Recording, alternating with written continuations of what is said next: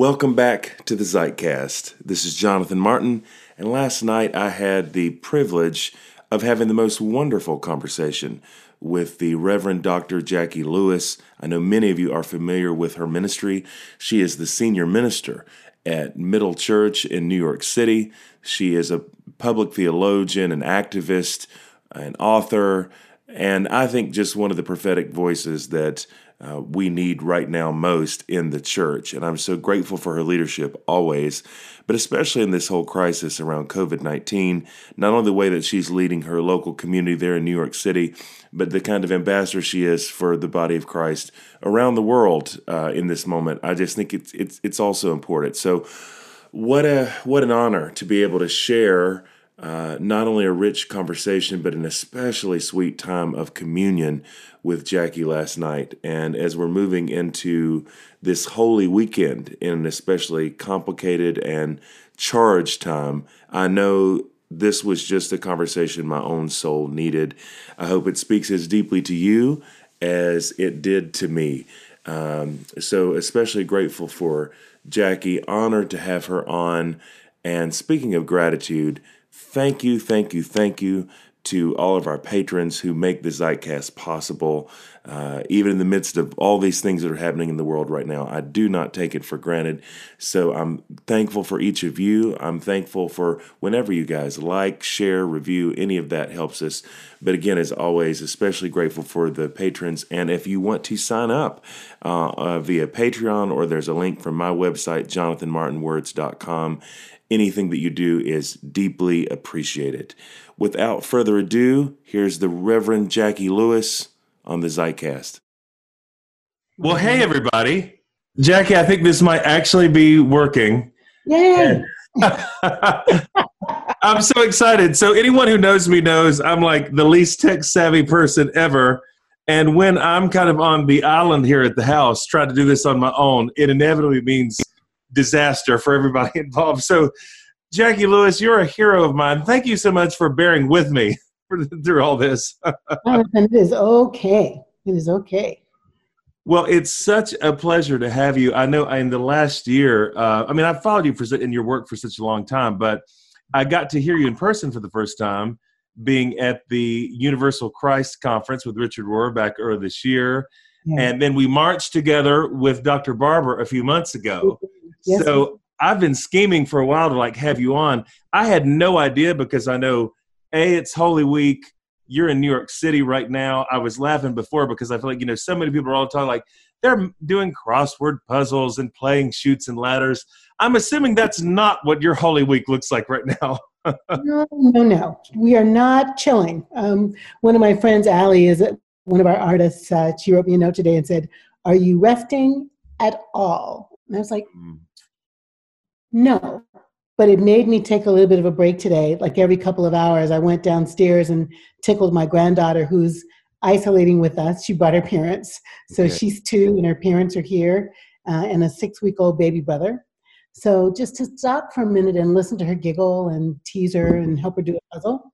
That's it. But it's busy, hon. It is. Uh, we're making a movie every every day for yeah. Holy Week because uh, we're putting our worship together and then streaming it online. I uh, see. but it's good work. It's good work. That's awesome. And you've been on the Today Show, and I saw you on, on MSNBC. You've kind of been all over this week. It has been a real blessing, Jonathan. I mean, you know, because you do this work. Like every now and then, you've my my young people would say you've you've built up receipts, meaning you've shown up in the field with your friends. You've marched for justice. You've stood in the gap. You've been to the border. And most importantly, I think the people in your community follow you and say amen to what you say. And then you get a chance to say it on a bigger space. And that's yeah. that's everything to do with my community at Middle Church mm-hmm. and the work that we've done since, you know, Trayvon and Michael Brown and all the spaces we've shown up around queer work and Black Lives Matter and women's work. They made it possible for me to have a chance to do some public speaking this this week. So I'm proud of that. That's beautiful. I'm wondering, you know, because I, I so you're one of my favorite prophetic voices and pastoral voices anywhere, anytime. Uh, but knowing things are heightened not only with COVID 19, but I'm especially curious as to what it must feel like for you uh, to, to be doing all that you're doing in the midst of all that you're in the midst of during Holy Week, and this being Maundy Thursday in particular, what does that feel like? What does that mean? Yeah, thank you. You know, Jonathan, we, uh, I would say my life has been on fire since around March 9. And, and I'll bet you can time it that way for yourself. Yeah. We were beginning to look ahead. We were thinking about Holy Week. We have this big Revolutionary Love Conference coming up in April. We mm-hmm. started asking ourselves what was the responsible thing to do in terms of being with people. Mm. So on the 15th of March, we went to our sanctuary, a few of us, my, my clergy colleague, Amanda Hambrick Ashcraft, a couple of our musicians, a couple of lay people, and we broadcast from the sanctuary for the last time. Okay. And it was sad. It was so sad. We were just, we were six feet apart. We had on our gloves and masks, and wow, it was sad. And yeah, it was sad. And Manhattan was crazy, right? It was crazy. So thanks be to God. Um, I live in an apartment that the church owns in the city, and I live in I have a house in New Jersey that I come to on the weekends. So we kind of packed up our stuff, my husband and I, and came here. And that's sad because I love Manhattan. So I'm going to talk about like how the sorrow, like you don't have to manufacture sorrow. You know, these these holidays come and they mark Jesus's triumphant entry into the city and his tears for the city. They mark his temple tantrum. You know, we, we kind of rehearse these stories that are that are fundamental to our faith. Yeah.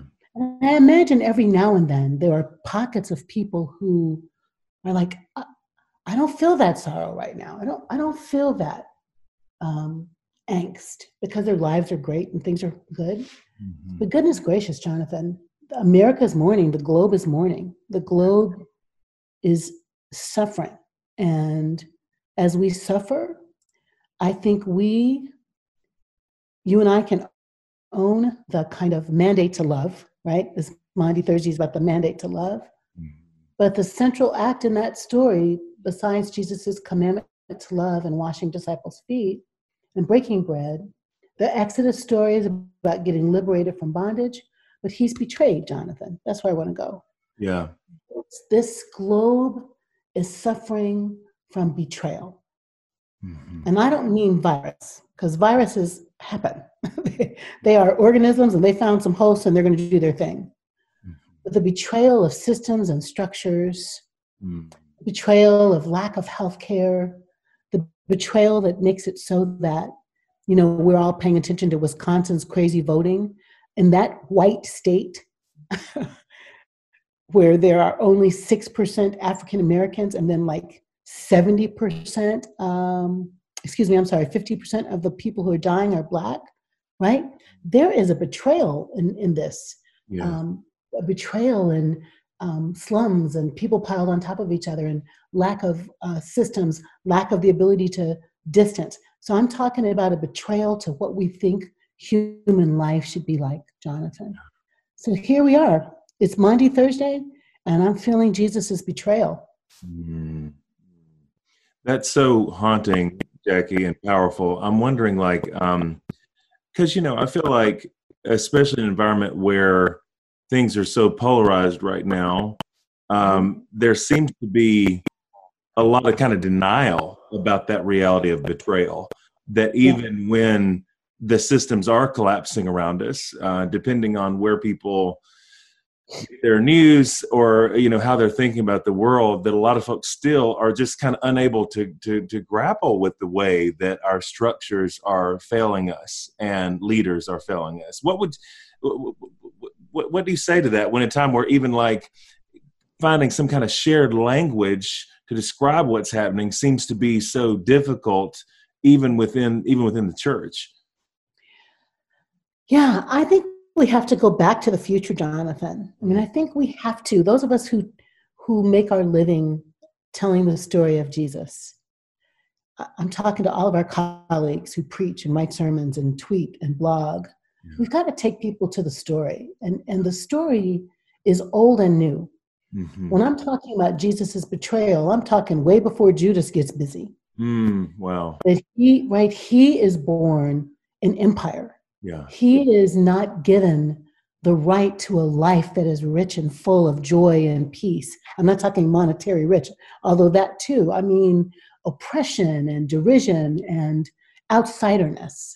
Yeah. Uh, this this is his people for for for centuries, but mm. in the time of his birth, um, he's betrayed when he's born. His mom and dad don't have room in the inn. He's mm. betrayed when Herod decides to do an infanticide to, to mm. kill all the babies, and he only lives because his parents are able to find refuge in Egypt. And when we say something like that, Jonathan, when you and I say he was a refugee baby, mm-hmm. I get so much hate mail for that because mm. some crazy theologian has said to somebody, everything that happens is God's will.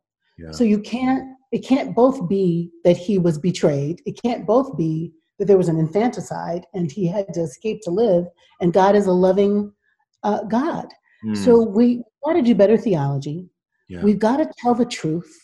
Mm. We've got to paint the picture of Jesus not as a blonde haired, blue eyed empire person, yes. but as a dark skinned, nappy haired, African Semitic person, mm. swarthy, poor, not elegant, mm-hmm. not, not, you know, Rubenesque. Mm-hmm. And that God chose to come in that body, Jonathan, to be yeah. one of us. God yeah. chose to come to us as one on the edges, as one who was, our Latinx friends would say, un pobrecito.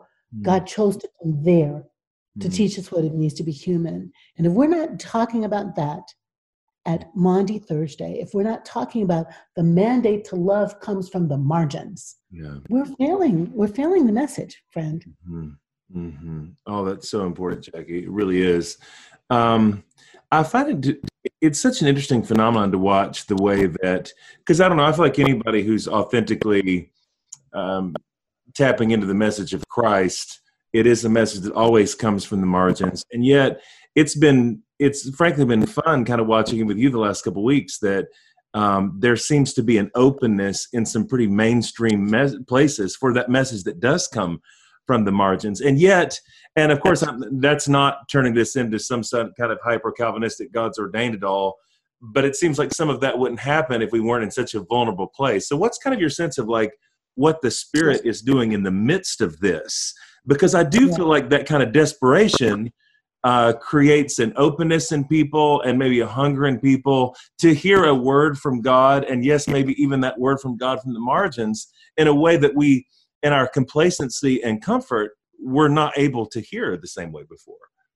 I think that's right. And I, and you know, you and I can have this conversation, and I want to be nuanced when I say, when I quote scripture, when I say, in all things God works to good, right? That, that comes from Romans. And someone will say, Did you mean God caused the virus to kill the people so God could teach the people? Like, mm. hell no. that is not what I mean.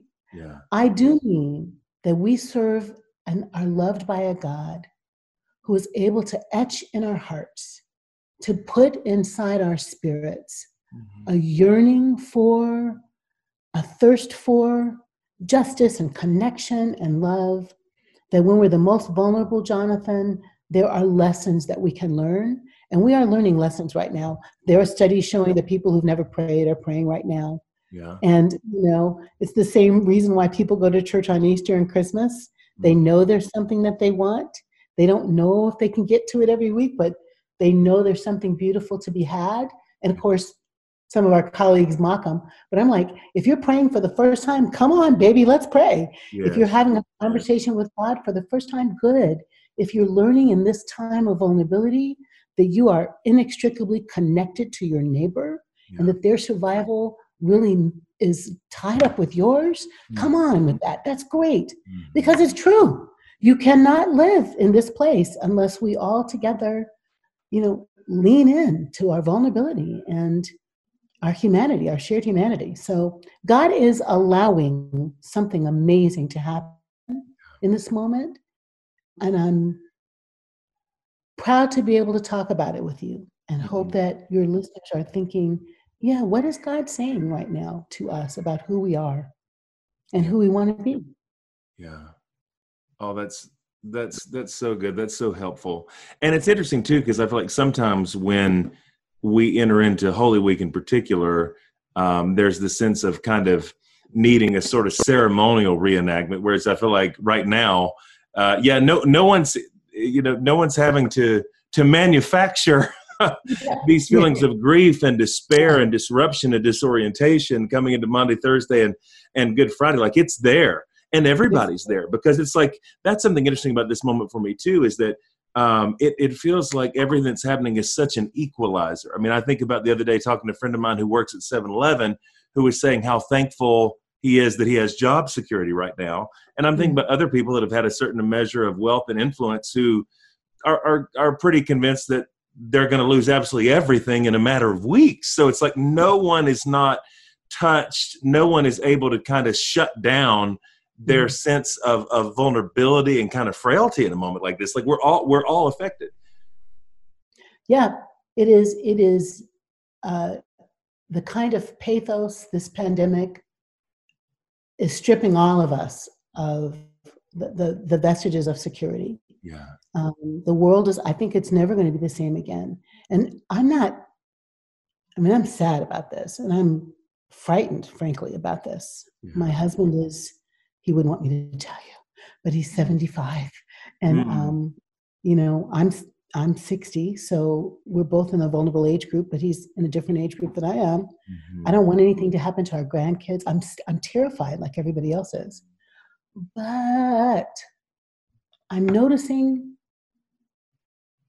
I'm noticing the ways we're becoming more intimate with our congregants. Yeah. Sunday's not enough, right? So we're touching base more. I woke up this morning, Jonathan, and I wrote a personal note to everybody on my board. Mm. I, I, just wanted to tell you, I love you. I'm thinking of you. Talk to me. We're reaching out to people on phone. We're getting together in Zooms. We're finding more ways to be creative about how we reach out to each other. Mm. That's also like a, a thing that's happening in this moment. Um, there, when we're calling our congregants, Jonathan, we're getting their stories. And so my colleague Amanda called a young man who works in a hospital. Mm. And she said, You know, can I pray for you? And he said, Yeah. And he said, Please do, because every day I'm walking by the rooms of these elders who are dying. And I say a prayer for every dying person that's dying alone. And I say a prayer for the bodies that are being loaded in the trucks. I say, I'm like, oh my God, this uh, unbelievable suffering he's enduring. Yeah. And, and to turn the love out, right? To turn the love out. Wow. I think we're finding something about out about ourselves too. Mm-hmm. Mm-hmm. Yeah. Mm-hmm. It's like it feels like such an apocalyptic time because it's that whole idea that it's a moment that these things are being revealed. Because I think one of the things I've been sitting with this idea is that all of our illusions of control or that we're safe or the people around us are safe or that we're somehow in charge of our destiny. Well really that was that was never true. So it kind of feels like a time like this kind of exposes what's always a reality that's always is but that we're not necessarily in touch with. That's right. Right. No that's right. We are we are naked right? We are we are naked to we're naked to what we don't know. We're naked to what we can't control. Yeah. We're naked to the uh, the limitedness of our of our physicality. Mm-hmm. We're, we're, naked to the finiteness of ourselves, yeah. and we're we're naked to the fact that death is a part of life. Yeah. Jonathan, death is a part of life. It's always a part of life. It's always, you know, we begin to die the day we're born. Mm-hmm. So I'm thinking that if we could just grab that and think then about how precious every moment is. Yeah. How precious. If, what if what was revealed to us is the preciousness of a drink of water mm. in your mouth, a cool drink, uh, uh, the, the skin of a grape when it bursts, yeah. laughter, making, you know, holding tight to your, your loved one. Mm-hmm. What if, what if we, what if we became more alive? Mm. because we knew that the death was so close to the life mm. and that God is so present right there in that mix. Does that make sense? It makes so much sense, and it it it brings in attention for me too because I know like, and I'm not trying to skip past the events of the weekend, but knowing this is a time that that's part of what I think Maundy Thursday, going into Good Friday, we do. You know, we we reflect on the ways that death is part of the story, and death is inevitable for us all, and that that there is no resurrection without like death first. But I'm wondering for you too, like knowing that. Um, I mean, as a pastor in the city, as you're trying to kind of gear up for Easter, what does that look like right now? Knowing that in many ways. I mean, whatever form resurrection takes, it's not going to mean a corporate gathering on Sunday for sure. A lot of these things presumably are going to look the same on Sunday that they do on Friday. So, what does it mean to sort of carve out space for the hope or the possibility of resurrection when right now death seems to be the prevailing reality, and there's not necessarily a there's not a time limit or a deadline on that right now. Ooh, that's a great, great framing of that question. Mm-hmm. I mean, I want to answer you two ways. One is like a really technical way.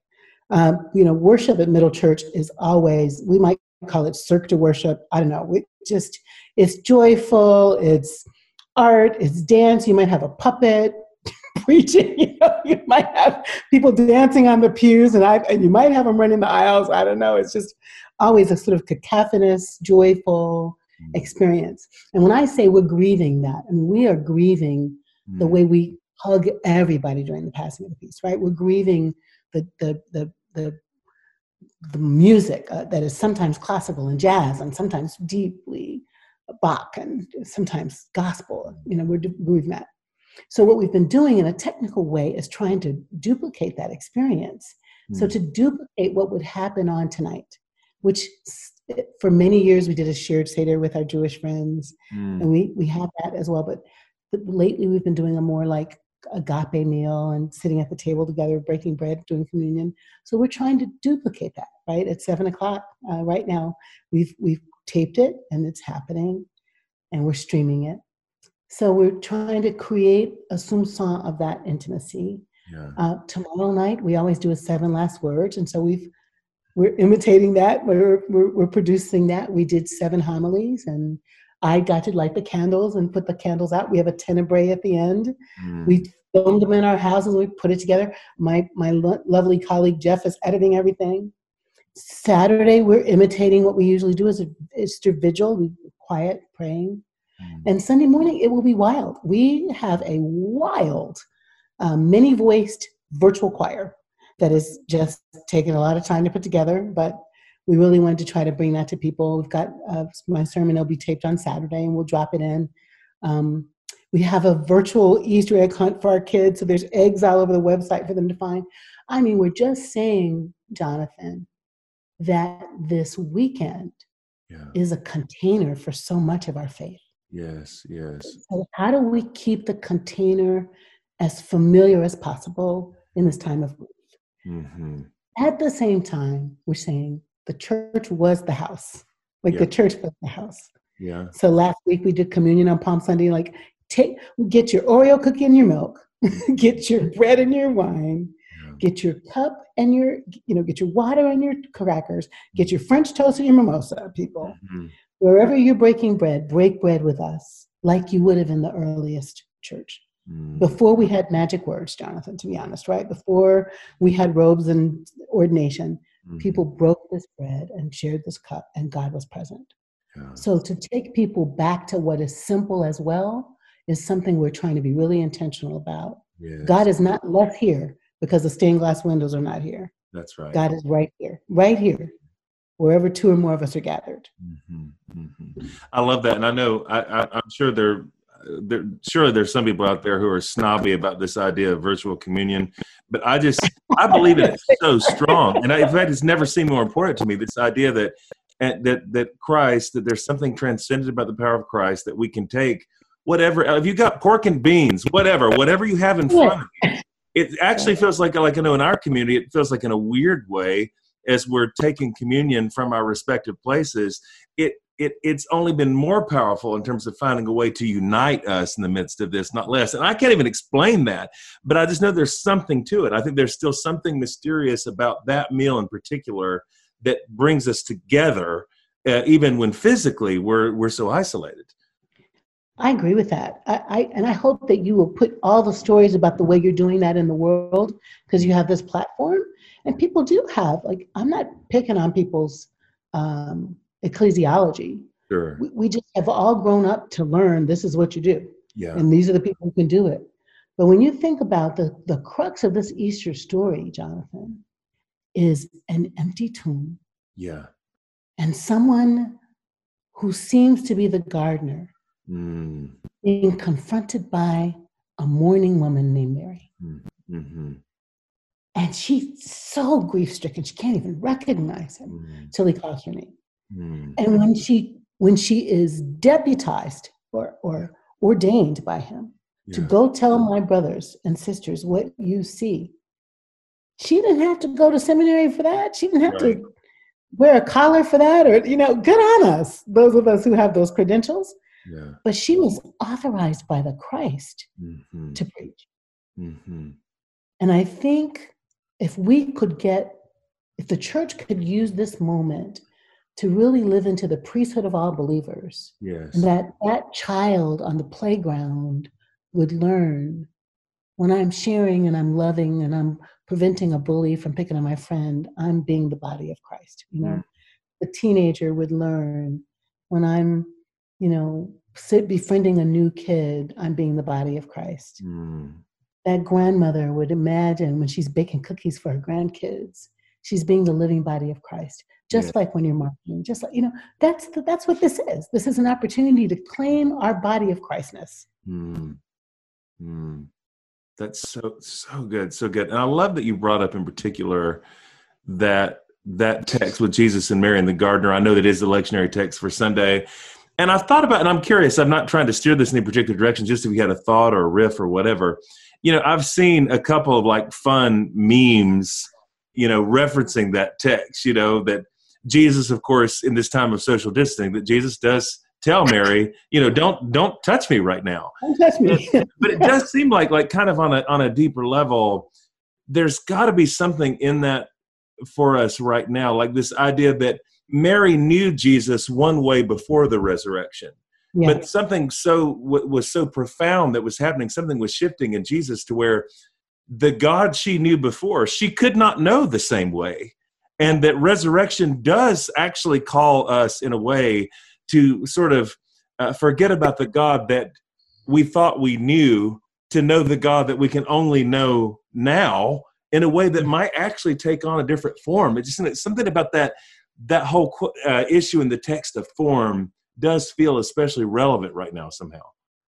I think we should write this down and make a book out of this. This is oh i'm, Yeah. I'm down for that. I mean yeah and you know that that translate like don't hold on to me. Yeah. Like I love the way it feels like it's don't hold on to me, which in my holy imagination is don't stifle me, don't hold me back, don't don't put me in a box, you know, don't don't don't constrict me, don't restrict me. Which which I think is you know, yeah, the form of the resurrected Christ breaks out of the uh, box that we want him to be in. yeah I would say, like, way outside the box would be my riff. You know, this this living, breathing God Mm. who can break out of death is too it's too big for our boxes. yeah Too big for our creed sometimes. Too big for our did you say the right words? Too Mm. big for our Christology. Mhm. Too big for our Christology. Mhm. Do we really believe that God doesn't want every human being to find their way to, to God as love? yeah So I think he was saying, like, look, don't hold me back. Yeah. Uh, that's my riff. What do you think? Oh, I just yours? I just love that. I mean, it seems like well, it seems like in that story and in ours, you know, it's it's it actually is tragedy that is the catalyst for that. It's grief that's the catalyst for that. If there wasn't a death, if there wasn't some kind of a loss of the world that we once knew or the way that we're familiar with connected we, we've connected with god in the past then we wouldn't be broken open to the surprise of God meeting with us in a way that's new. So that just lands in very deep places in me that like this is a moment for that. That like uh, maybe all the more for those of us who've gotten used to thinking God only works in a certain way and a certain form with a certain people. That maybe this is a this is a kind of death and a kind of grieving that in a way that again doesn't gloss over that or minimize any of the pain, but that could open us up for a resurrection to take a different form and for the the power of God, the power of the Spirit yeah. to to touch us in a way that we wouldn't have, have had access before this like kind of transition and grief. I really like that. And I'm, I'm always fascinated that the word resurrection and insurrection have the same roots. Yes. And I think to myself, what is the revolution? What is the, what is the, what is the, what's the wildest, what's the wildest thing that could happen right now? Yeah. Because we take resurrection seriously, because we take revolution seriously, mm-hmm. because we take seriously the possibility that life can be so different than it was yesterday, two days ago, six months ago. Uh, like, uh, you know, here's the deal. You know, um, you are getting phone calls about people dying. I am getting phone calls about people dying. And when you're talking to somebody who lost their their loved one, someone, you know, my my aunt died, you know, what? Howard Thurman tells a story of his dad dying, and he wasn't a Christian. And so the church he grew up in didn't want to do his dad's funeral. And that really affected Howard Thurman's um, Christology, theology. He believes that the you know Christ spirit is everywhere love is type thing is, is where he ended up. And I think to myself, when someone's dead and they're calling for comfort, I'm, I'm like gonna be like, okay, so let's see. Was your mother saved? Was your aunt saved? Mm-hmm. No, this is about people's grief and what what's the love answer? What's the antidote to the grief? The wide open arms of a God who's willing to get on a cross and open up his arms yeah. and to say to the thieves around him like today you'll be with me in paradise to say to the to the woman and the and the son before him i'm going to make you a family you know to be human enough to to to say i feel forsaken in this moment mm-hmm. What can we crack open mm.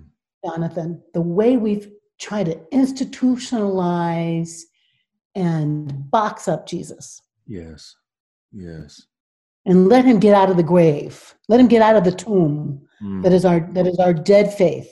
Mm-hmm. That is our restricting, prejudiced, biased.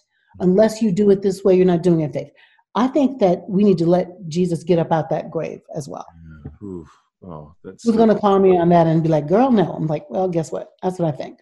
Yeah, let's no. get him out of the the tomb of our fear and the tomb of our institutions and like this is the way to read that and I've, I've got a beautiful gifted staff person who isn't ordained yet mm. why she hasn't gone through that last hoop of cpe or what mm. who what is going on with us with the keeping ourselves in business jonathan yeah yeah it's like it, it's like resurrection is a lot wilder than any of that Wild. and if, if it's true that this easter drama is always playing out over and over again i think we'd be naive to think that we're not still trying to place the Son of God, the Son of Love, into tombs now, and that we're still not trying to confine him to small constricted spaces yeah. where he's ready to bust out.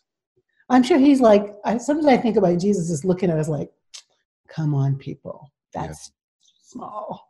that's too small. That's too small for what God can do.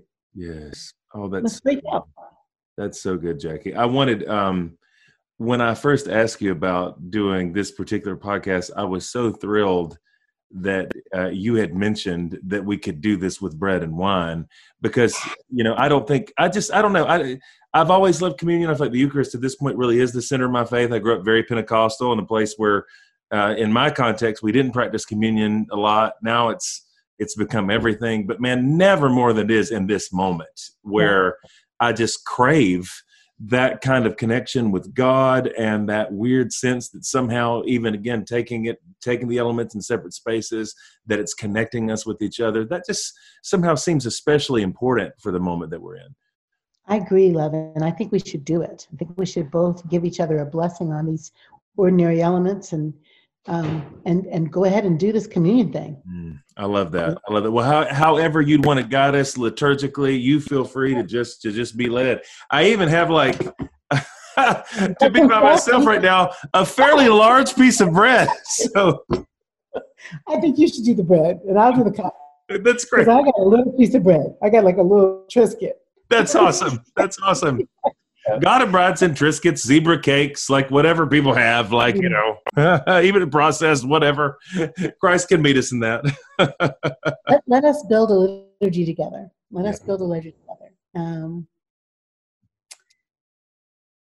Holy One, we thank you that you are present mm. all the time, mm-hmm. everywhere. It is not a coincidence that your people sit at table and break bread together. Mm. For you have made yourself known in ordinary fruit of the earth yes. and in ordinary fruit of the vine. You who rained manna from heaven, mm-hmm. you who made a meal of quail for your people fleeing bondage, mm-hmm. you who gave us fire and recipes mm. taste buds. You who gifted us with Oreo cookies and milk and sweet potato pie. Mm-hmm. We thank you, God, mm-hmm. for your presence in the breaking of bread and in the sharing of cup. Yes. To you, my friend Jonathan. Mm. Mm.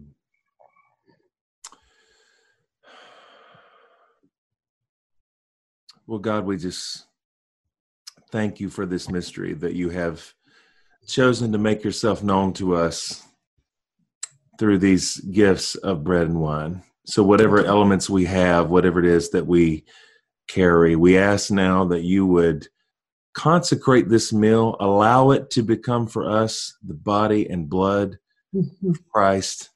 But we pray that you would consecrate us also, that we might be your people who are broken, blessed, distributed for the sake of the world. I just pray that whatever way people need an encounter with you right now, whether they need healing, whether they need um, jagged emotions right now to be soothed, in whatever form that we need you to be present. I pray, God, that somehow you would meet us in this meal and that you would just open our eyes, let us just be aware of how present you are just in, in, in the taste of the bread and the triscuits the wine the juice uh, the, the, diet coke whatever it is that we have that we just be aware that you're present to us in this. Uh, we just ask that you would meet with us now incarnate christ in the name of the father son and holy spirit. Amen. Amen And we know that on the night that Jesus was betrayed, he took bread. Mm. And after giving thanks, he shared it among his disciples. And he said, This, this is my body broken for you. Whenever you break this bread, do so remembering me. Do you want to do cup? Yeah, that's great. And we remember also that after supper that he took a cup of wine and he said to his disciples, This is the blood of the new covenant shed for the forgiveness of many sins. As often as you do this, do this to remember me. As a little girl, Jonathan, uh, loved communion like you did. And my wise mama, my first preacher, said, This bread means God will always love you. Mm. And she said, This cup means God will never leave you. Mm. So, wherever you are, friends, listening, watching, God will always love you and God will never leave you. Yes. This is for you. Mm.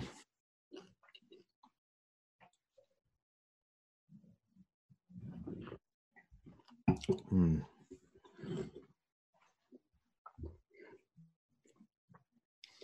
We should pray the prayer that Jesus taught his disciples in the way we learned it, in the way we know it the best. Yeah. Our Father, who art in heaven, hallowed be your name. Your kingdom come, your will be done, on earth as it is in heaven. Give us this day our daily bread, and forgive us our sins as we forgive those who sin against us. And lead us not into temptation, but deliver us from evil, for yours is the reign, and the power, and the glory forever. Amen. Amen. Amen. Oof. Oof. I am feeling that. Good gracious. that felt real. Real, real. It was beautiful. Thank you, Jonathan. Oh my goodness. Well, thank you, Jacqui, for the time, especially in the midst of what I know is it got to be an especially chaotic Holy Week for you. And I just want to thank you too for just I've been so encouraged this week because again I, I know you always speak prophetically and you always speak from a place of love, but it it just really is wonderful to see the ways that right now that uh, just the way you're representing the the body of Christ in this moment, the way you're ambassador for all of us, and I think for a lot of folks who are so disillusioned right now with um, some of the the images of religion they've been given, just the way that you're just kind of piercing through that. So, just want to bless you and thank you for that, and say how much it means to me, and I know for so many other pastors and church leaders that um, that you're speaking the heart of Christ the way that you are. It's such a gift to the world, really is.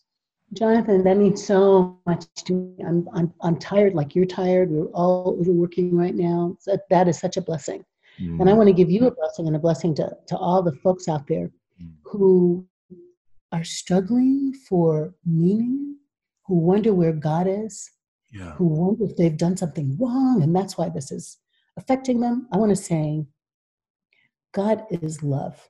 yes, And you are loved by this holy other that is hemming you in from behind and before, hmm is guiding you through your life with a pillar of fire and a pillar of cloud. Mm. You will not be left alone, even in the valley of the shadow of death. God is here. God is here. And you are loved.